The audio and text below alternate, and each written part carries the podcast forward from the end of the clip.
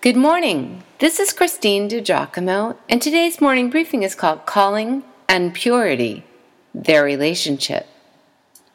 It is called plate spinning. You've seen it, right?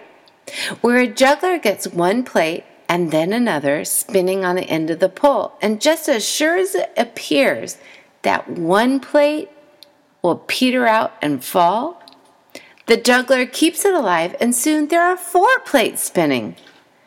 I love the visual, and it certainly fits for me. On one spinning plate in my head, I have Jesus' calling of his first disciples. On another plate, teaching on Blessed are the pure in heart, for they shall see God. Matthew 5, verse 8. What does it mean to be pure in heart? The Greek word for pure is katharos, which means clean, blameless, unstained by guilt. It is the same heart David asked for God to give him when he said, Create in me a clean heart, O God, and renew a right spirit within me. Psalm 51, verse 10. A pure heart is one that desires to be transparent before God with nothing to hide. For me, it is when I am praying and asking God to reveal any sin in my heart or mind and sincerely want to get rid of it and change my course rather than act like it isn't there. Back to calling and spinning plates. I went to the archives of Jim Cymbala wanting to listen to teaching while I was getting ready to leave the house, and Cymbala used the word calling as Peter used it. Hmm. Finally, all of you be like minded. Be sympathetic. Love one another. Be compassionate and humble. Do not repay evil with evil or insult with insult. On the contrary, repay evil with blessing, because to you this you were called so that you may inherit a blessing. I have to be honest. In my mind, I thought, but Lord, I was looking for more on calling, like you called the first disciples. I wasn't expecting him to go this direction with the word. But I continued putting on my mascara and listening. Calling. Then I was thinking about Paul's usage of the word remembering that he too admonished believers to live worthy of their calling. First, his words to the Ephesians, who he adored.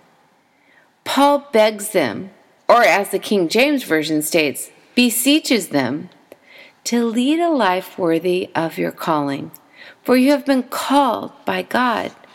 Always be humble and gentle. Be patient with each other making allowance for each other's faults because of your love. Make every effort to keep yourselves united in the Spirit, binding yourselves together with peace. Get rid of all bitterness, rage, anger, harsh words, and slander, as well as all types of evil behavior. Instead, be kind to each other, tender hearted, forgiving one another just as God, through Christ, has forgiven you.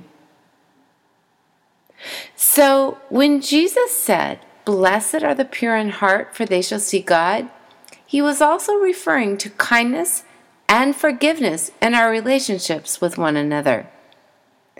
Our good and upright conduct is part of our calling. Don't you see that, dear Christian? Frankly, I first wrote this without including the words Paul wrote to the Philippians, using only their reference. But these thoughts are so apt for you and me today. So, from the New Living Translation, Philippians chapter 2, I give you Is there any encouragement from belonging to Christ? Any comfort from His love? Any fellowship together in the Spirit? Are your hearts tender and compassionate? Then make me truly happy by agreeing wholeheartedly with each other, loving one another, and working together with one mind and purpose. Don't be selfish. Don't try to impress others. Be humble, thinking of others as better than yourselves. Don't look out only for your own interests, but take an interest in others too. Oh, and my friend, oh, my dear friend across the world from Zambia to Uganda to Kenya to the Netherlands to Florida to New York, I would say this to you. Hmm. When Jesus said, Blessed are the pure in heart, for they shall see God, he is also referring to a heart that desires to be holy, even as he is holy. A heart that allows the Holy Spirit to shape and transform it into something beautiful, something pure.